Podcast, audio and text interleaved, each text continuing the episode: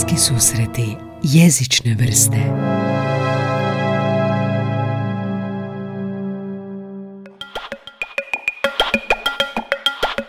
Dobrodošli u novu epizodu podcasta Bliski susreti jezične vrste. Ja sam Gaj Tomaš i danas nastavljam s onime čime sam počeo prošli tjedan, a to su metode i primjeri kako radim na tečaju stranih jezika koji vodim, koji sam namijenio onako početnim predavačima, znači predavačima koji kreću se baviti ili instrukcijama jezikom ili nastavom, sa odraslima ili sa djecom, ali možda nemaju dovoljno iskustva u radu.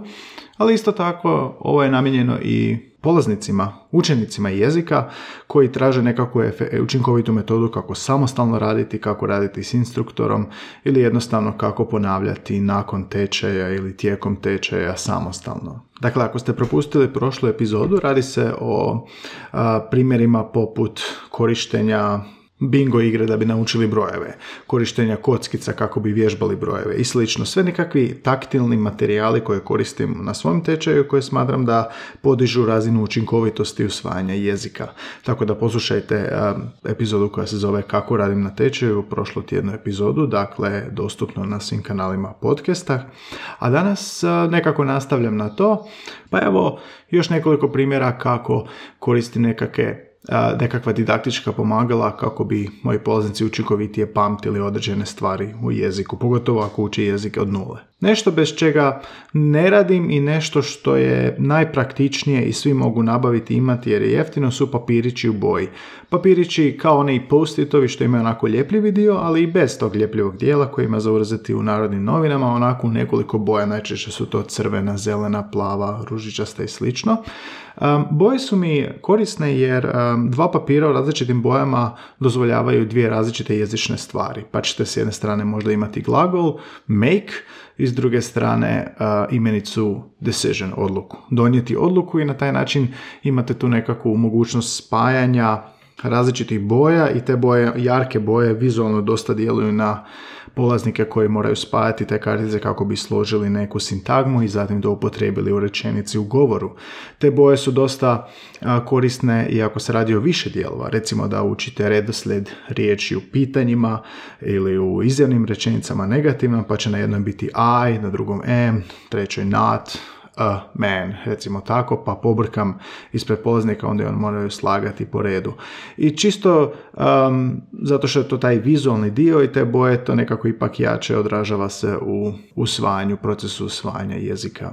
Nadalje, te različite boje papira koristim i za suprotnosti, tipa ako imate s jedne strane pridjev pun, s druge strane će pridjev biti prazan. Općenito nekako spajanje dijelova. Osim toga, ako je post ako se radi o onim papirićima koji, koji se mogu zalijepiti. Koristio sam ih za mjesne priloge, znači ispod, iznad, pored, na, u i slično, gdje bi onda polaznik uzeo taj papirić, napisao na njega na i stavio na stol ili ispod, pa ispod stola zalijepio i tako dalje. I na taj način imate polaznika koji uzima, e, to možete biti vi, koji uzimate papir i stavljate nešto negdje dolje, pa onda i u tom pokretu, jel da, taktilnom i pokretu imate zapravo taj proces pomoću koje, koji vam pomože učinkovitije zapamtiti izraz ispod ili izraz pokraj. I onda mi je zanimljivo jer um, par mjeseci nakon što sam s nekim polaznikom odradio taj dio, nađem ispod stola zaljepljen papirić koji još uvijek stoji. Tako se možete i vi, prisjetit će vas na ugodne dane usvajanja mjesnih priloga. Dakle, svakako bi preporučio te papiriće u boji, postiti ili bez, jer uvijek možete ne samo napisati tu riječ koju usvajate, nego i povezati i spajati, pogotovo ako se radi o nekim delikatnim i osjetljivim i sličnim pojmovima, poput onih frazalnih glagola koji imaju nekoliko dijelova, ako se radi o engleskom, ili možda perfekt nastavaka ako se radi o njemačkom, ili za španjolski isto tako možda članovi ili nastavci ili slično. Druga korisna stvar što imam, ja to zovem didaktička kutija. To je onako um, kardonska kutija stara od nekih cipela koja u kojoj ubacujem sve nekakve stare stvari koje prikupim ili na putovanjima ili ovako kroz učenje, pa recimo imam stari sat koji više ne radi, imam markicu izrezanu sa neke razglednice, pa imam osobnu iskaznicu koja je davno prestala važiti, imam kartu sa putovanjem u Njemačkoj, imam maramice, imam olovke, imam privjesak za ključeve i tako slično. Cilj te didaktičke kutije je da polaznici usvajaju nove riječi tako da uzimaju predmete i onda ih imenuju. Korisno je zato što osim što je to taktilno, uvijek je učinkovitije kad uzmete predmet ili ga vidite i onda ponavljate kako se radi, ali korisna je jer možete ubacivati hrpe stvari, hrpe stvari, što veća je kutija, više riječi znate, zapravo gledate koliko riječi ste usvojili. Pa na neki način sve su riječi na jednom mjestu, možete tu opisivati onda i pridjevima, nešto je dugačko, kratko, veliko, teško, lako, boje vježbati, naravno ako se o tome radi, i množinu, recimo olovka, olovke, ove olovke i onda na taj način zapravo proširujete taj vokabular. I onda vježba može biti kako ih vadite van, predmete imenujete i onda vratite unutra. Spajanje, ne znam, nekoliko predmeta u priču. Izvadite ključeve, izvadite maramice i, ne znam, osobnu iskaznicu i onda prepričavate u prošlosti kako ste ušli u stan, vidjeli ste ključeve, ostavili ste ključeve na podu, a na stolu na podu ste vidjeli osobna, osobnu iskaznicu koja vam je pala, zatim ste uzeli i stavili pored kemijske lovke. Eto, recimo da iskombinirate u priču. Priče su inače vrlo učinkoviti način za primjenu onih riječi, sintagmi, izraza i fraza koje ste usvojili na jedan kreativan način, a kreativnost je jedna od stvari koje poboljšava osvajanje. I za tu igru kod prepričavanja priče imam jednu zgodnu stvar koju sam isto kupio u onoj trgovini koju sam spomenuo u prvom podcastu ovog serijala, to je Flying Tiger. To se zovu Storytelling Dices, kockice za prepričavanje priča, recimo. E, imate malu kuticu u kojoj je šest kockica. svaka kockica sa šest strana ima različiti predmet otisnut, pa će na jednoj kockici biti primjerice sladoled, kava, lopta, ne znam, auto i dakle nekoliko takvih pojmova. Onda uzimate u kutiju tri kockice, onako ih promočkate kao koktel, bacate ih na stol i dobit ćete sliku recimo sladoled, sliku recimo onako i smajlija, izraza lica i treća slika je možda aktovka. I zatim tražim polaznika da mi prepriča u prošlosti neku priču što je radio, te da se te tri riječi moraju pojaviti. Ne mora biti nužno riječ sport, aktovka i slično, nego nešto vezano uz to i na taj način nekako kreativno vježbate prošlost, prepričavate i primjenjujete ono što ste učili, što ste usvajali. Ako radite sami, snimite se kako bi na neki način zapravo mogli se kontrolirati. A sa instruktorom je još bolje, mogu vas kontrolirati tijekom i nakon aktivnosti. Zadnji put sam spomenuo kockice obične od e, Jamba gdje su brojevi, kako se mogu koristiti za učenje brojeva za usvajanje i onda sam se sjetio da još nešto imam u prostoru gdje radim tečaj, a to su nekakve velike spužvaste kocke, velike u smislu puno veće od ovih malih kockica, znači recimo 20 cm su dimenzije sa svake strane i spužvaste su, namijenjene su djeci, svaka strana ima onako plastificirani dio gdje se može umetnuti papir.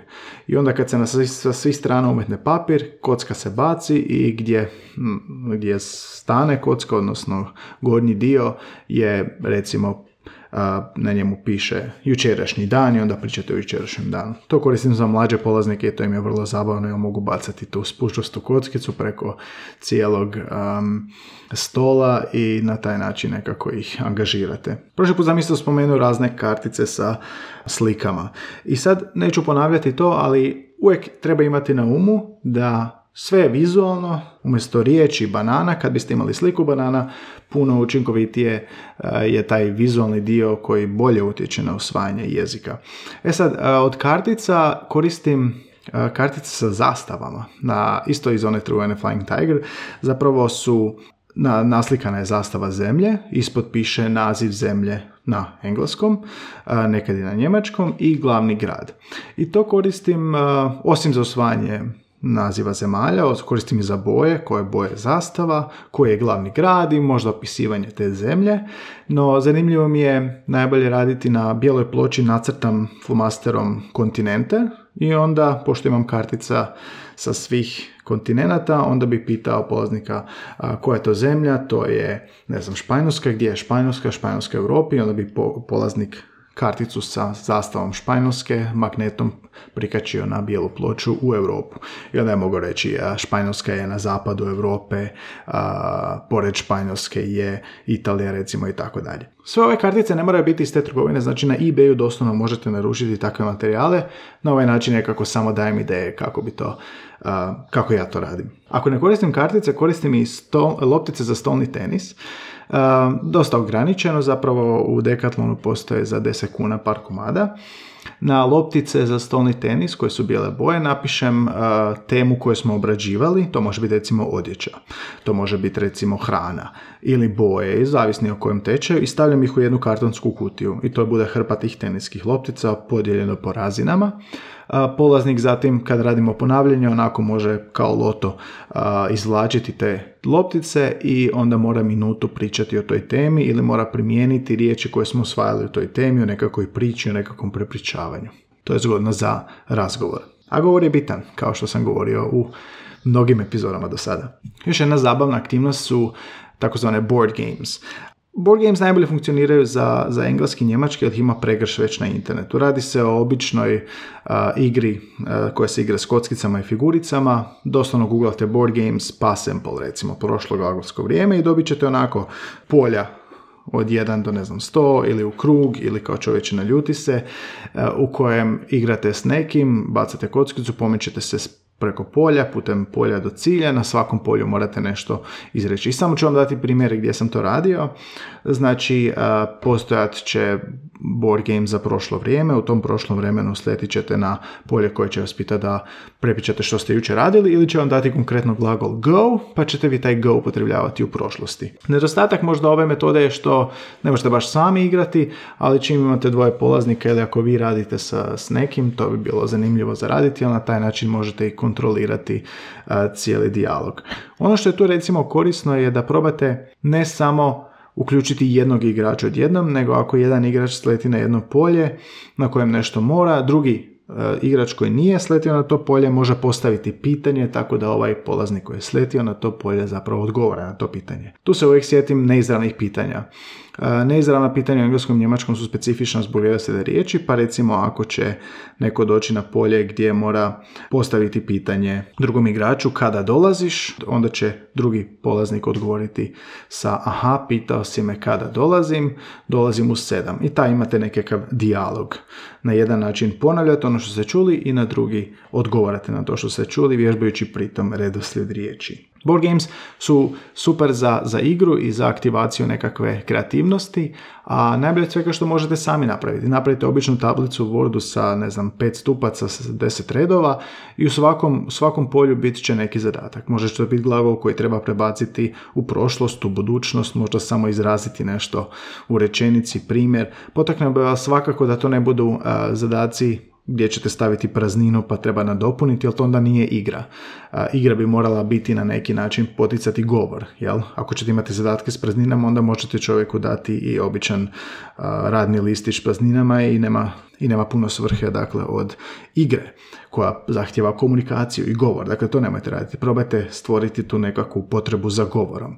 Također, jako pazite kod ovog da i ako imate teksta da polaznici ili da vi ne gledate previše u tekst, probajte više gledati u su, suigrača, u sugovornika. Znači ako će taj dijalog se nastavljati, oslanjene na nešto napisano, makar i mislimo da nam ne utječe, previše, nas, previše nam oko vuče prema tom napisanom i previše razmišljamo pismeno, a premalo u govoru. Tako da je to isto nešto na što treba obratiti pozornost. Tipa recimo ako je neizravno pitanje, van kommst tu na njemačkom kada dolaziš, ako neko gleda kad to treba prebaciti u neizravno, previše će gledati riječi aha, van, du, kommst, pa će slagati, Dakle, probajte se više usredotočiti na slušanje. Isto recimo i za pasiv i slično. I na kraju pokazao bi još kako koristiti WhatsApp aplikaciju za četanje u učenju jezika. Postoji razlog zašto je WhatsApp koristan, a to je povezuje se s nečim autentičnim. WhatsApp se može koristiti na bilo kojem jeziku. Ja ga koristim na način da polaznika zatražim da mi prepiča kome je što rekao. Jel? Možda neopravni govor, neizravni govor ili neizravna pitanja. Mama me pitala kad ću doći, ja sam odgovorio to i to. Imate zapravo stvarni događaj na hrvatskom, negdje u poruci, to su stvarne stvari koje se polazniku događaju, a ja bih ga zatim zamolio da mi prepičati to ili na engleskom ili na njemačkom koristeći odgovarajući vokabular, ali isto tako i redoslijed riječi. Povezano s nečim autentičnim je učinkovito i povezano s govorom. Još jedna stvar kako koristim su uh, emocije, odnosno smiley, um, ove mali emojis koji izražavaju nekakvo stanje, pa tipa kako izreći hladno mi je, vruće mi je, gladan sam, žedan sam, umoran sam, iznenađen sam, šokiran sam, bojim se. Sve se to može izraziti sa malim WhatsApp emojima koji onda možete zapravo se dopisivati s polaznikom, to može, ne mora biti na tečaju, može vam ponavljati na govor, ali ne mora, može napisati pored te emocije, pored tog smajlija kako se osjeća, odnosno što znači taj smiley na tom jeziku kojem radite. osim toga, u samom svrhu e, dopisivanja je koristan jer možete s polaznikom raditi one kratke forme, tipa kako biste nekom javili e, sorry kasnim ili evo me za pet minuta ili nemoj zaboraviti kupiti mlijeko. Ili dakle tako neke specifične forme koje se koriste baš u tom WhatsApp slanju, odnosno slanju poruka. I osim toga vježbate i pisanje. Jel, na neki način možete zatražiti polaznika i da snima glasovnu bilješku, voice note, pa tako zapravo može preslušati sebe i postati na neki način svjesan um, što govori, kako govori i govori li što krivo. I ostalo možete natjerati ga da od sada nadalje uvijek s vama komunicira na tom jeziku. Ovo su dakle sve nekakve metode koje u usvajanju jezika se oslanjaju na vizualno ili auditivno ili, ili taktilno osjetilo kako bi vam pomoglo bolje usvojiti onu riječ, sintagmu, frazu, izraz, vrijeme koje usvajate i vjerujte to su puno učinkovitije stvari osim onako nekakvog, za razliku od nekog abstraktnog zamišljenja koliko je, što ta riječ znači ili gdje se upotrebljava u glavi ili a, matematičkih onako nastrojenih zadataka s prazninama koji više provjeravaju snalaženje u nekakvom kontekstu jedne rečenice. A na ovaj način zapravo stvarate vlastiti kontekst, kombinirate kreativno razmišljanje, kombinirate kritički pristup, kombinirate osjetila i sve to dovodi do boljeg usvajanja jezika. Poslušajte svakako i prijašnju epizodu ovog serijala, kako radi na tečaju, gdje možete čuti još ovakvih primjera kako upotrebljavam razne e, igrice za djecu kako bi odraslim polaznicima pomogao osvojiti nešto bolje. I zaista funkcionira. Ja vrlo rijetko kad zapravo i koristim knjigu, nego se više oslanjam na takva sredstva. Knjige koristim na naprednim razinama. Čak postoji nešto što se zove Magic 8 Ball. To je igra koju Amerikanci ovoga dosta koriste. To je onako biljarska kugla crna broj 8 koja e, ima onako jedan mali otvor u kojem je u nekakvom fluidu crnom se pojavljuju odgovori tipa da, ne, možda, nema šanse, sigurno, vjerojatno na engleskom jeziku i igra se tako da postavite neko pitanje, tipa hoću li proći ispit i zatim promočkate tu kuglu ovako s rukom i onda gledate koji će vam se odgovor pojaviti. I onda na taj način nekako unesete malo i zabave, ali i polaznika ili sebe tjerate da se pitate, pitate se pitanja, jel? Može biti za neko drugo, hoće li on doći i tako dalje, samo bi mora biti pitanje, tako da je odgovor da ili ne. Evo, to su neke znači od metoda koje ja koristim, svaki četvrtak donosim nešto vezano uz usvajanje jezika, da li su to metode, neka su to iskustva ili anegdote stečajeva, jednom ću obraditi kako koristiti YouTube učenju jezika i jednom, kao što sam obećao, na ovaj način kako objašnjavam svu gramatiku engleskog i njemačkog jezika pomoću tih metoda. Pratite svakog četvrtka nove epizode um, u bliskim susretima jezične vrste, prvi podcast o jeziku na ovom području. Ponedjeljkom ugošćujem dakle ljude koji se na neki način oslanjaju na to da koriste jezik u svojoj karijeri i onda malo popričam s njima o čemu se radi, a četvrtkom ja donosim ove svoje metode. Ako imate neke probleme u osvajanju jezika ili želite da obradim nešto ili vas nešto davno muči, javite se na podcast.idioma.hr ili na Facebook stranicu Bliski susreti jezične vrste na Twitteru, smo na Instagramu ili komentirajte ovdje na Soundcloudu ili na Google Podcasts, Apple Podcasts i gdje god slušate podcaste, pa ću i obraditi neke od tih tema. Ja sam Gaj Tomaš, ovo su Bliski susreti jezične vrste.